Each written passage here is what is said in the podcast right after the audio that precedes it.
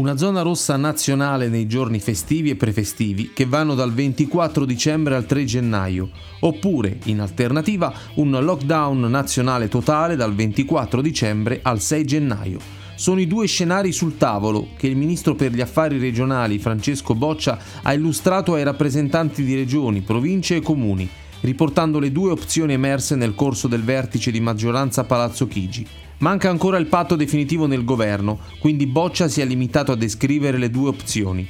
Di certo possiamo già escludere l'ipotesi di una zona arancione. È in corso un confronto nel governo e appena avremo la bozza ve la invieremo possiamo comunque anticipare che ci saranno misure restrittive, anche perché le festività di Natale sono più rischiose per il contagio di quelle di Ferragosto, ha spiegato il ministro.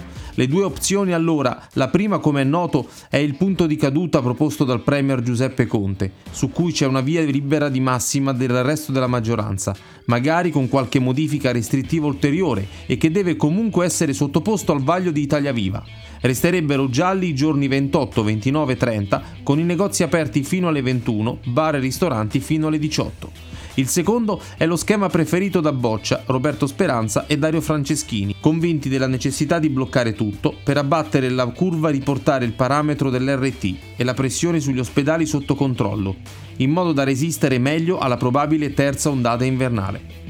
I morti nella giornata di mercoledì sono stati 683, i contagiati oltre 18.236. La percentuale di positivi rispetto ai tamponi effettuati è tornata a salire al 9,8%, numeri che è difficile ignorare, tanto che Luca Zaia, il governatore del Veneto, ha scelto in autonomia di anticipare alcune misure, vietando dal 19 dicembre fino all'Epifania tutti gli spostamenti extracomunali dopo le ore 14.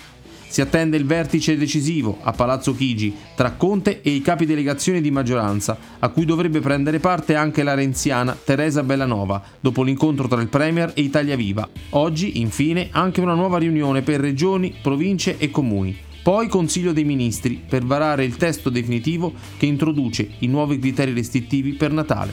Un nuovo DPCM.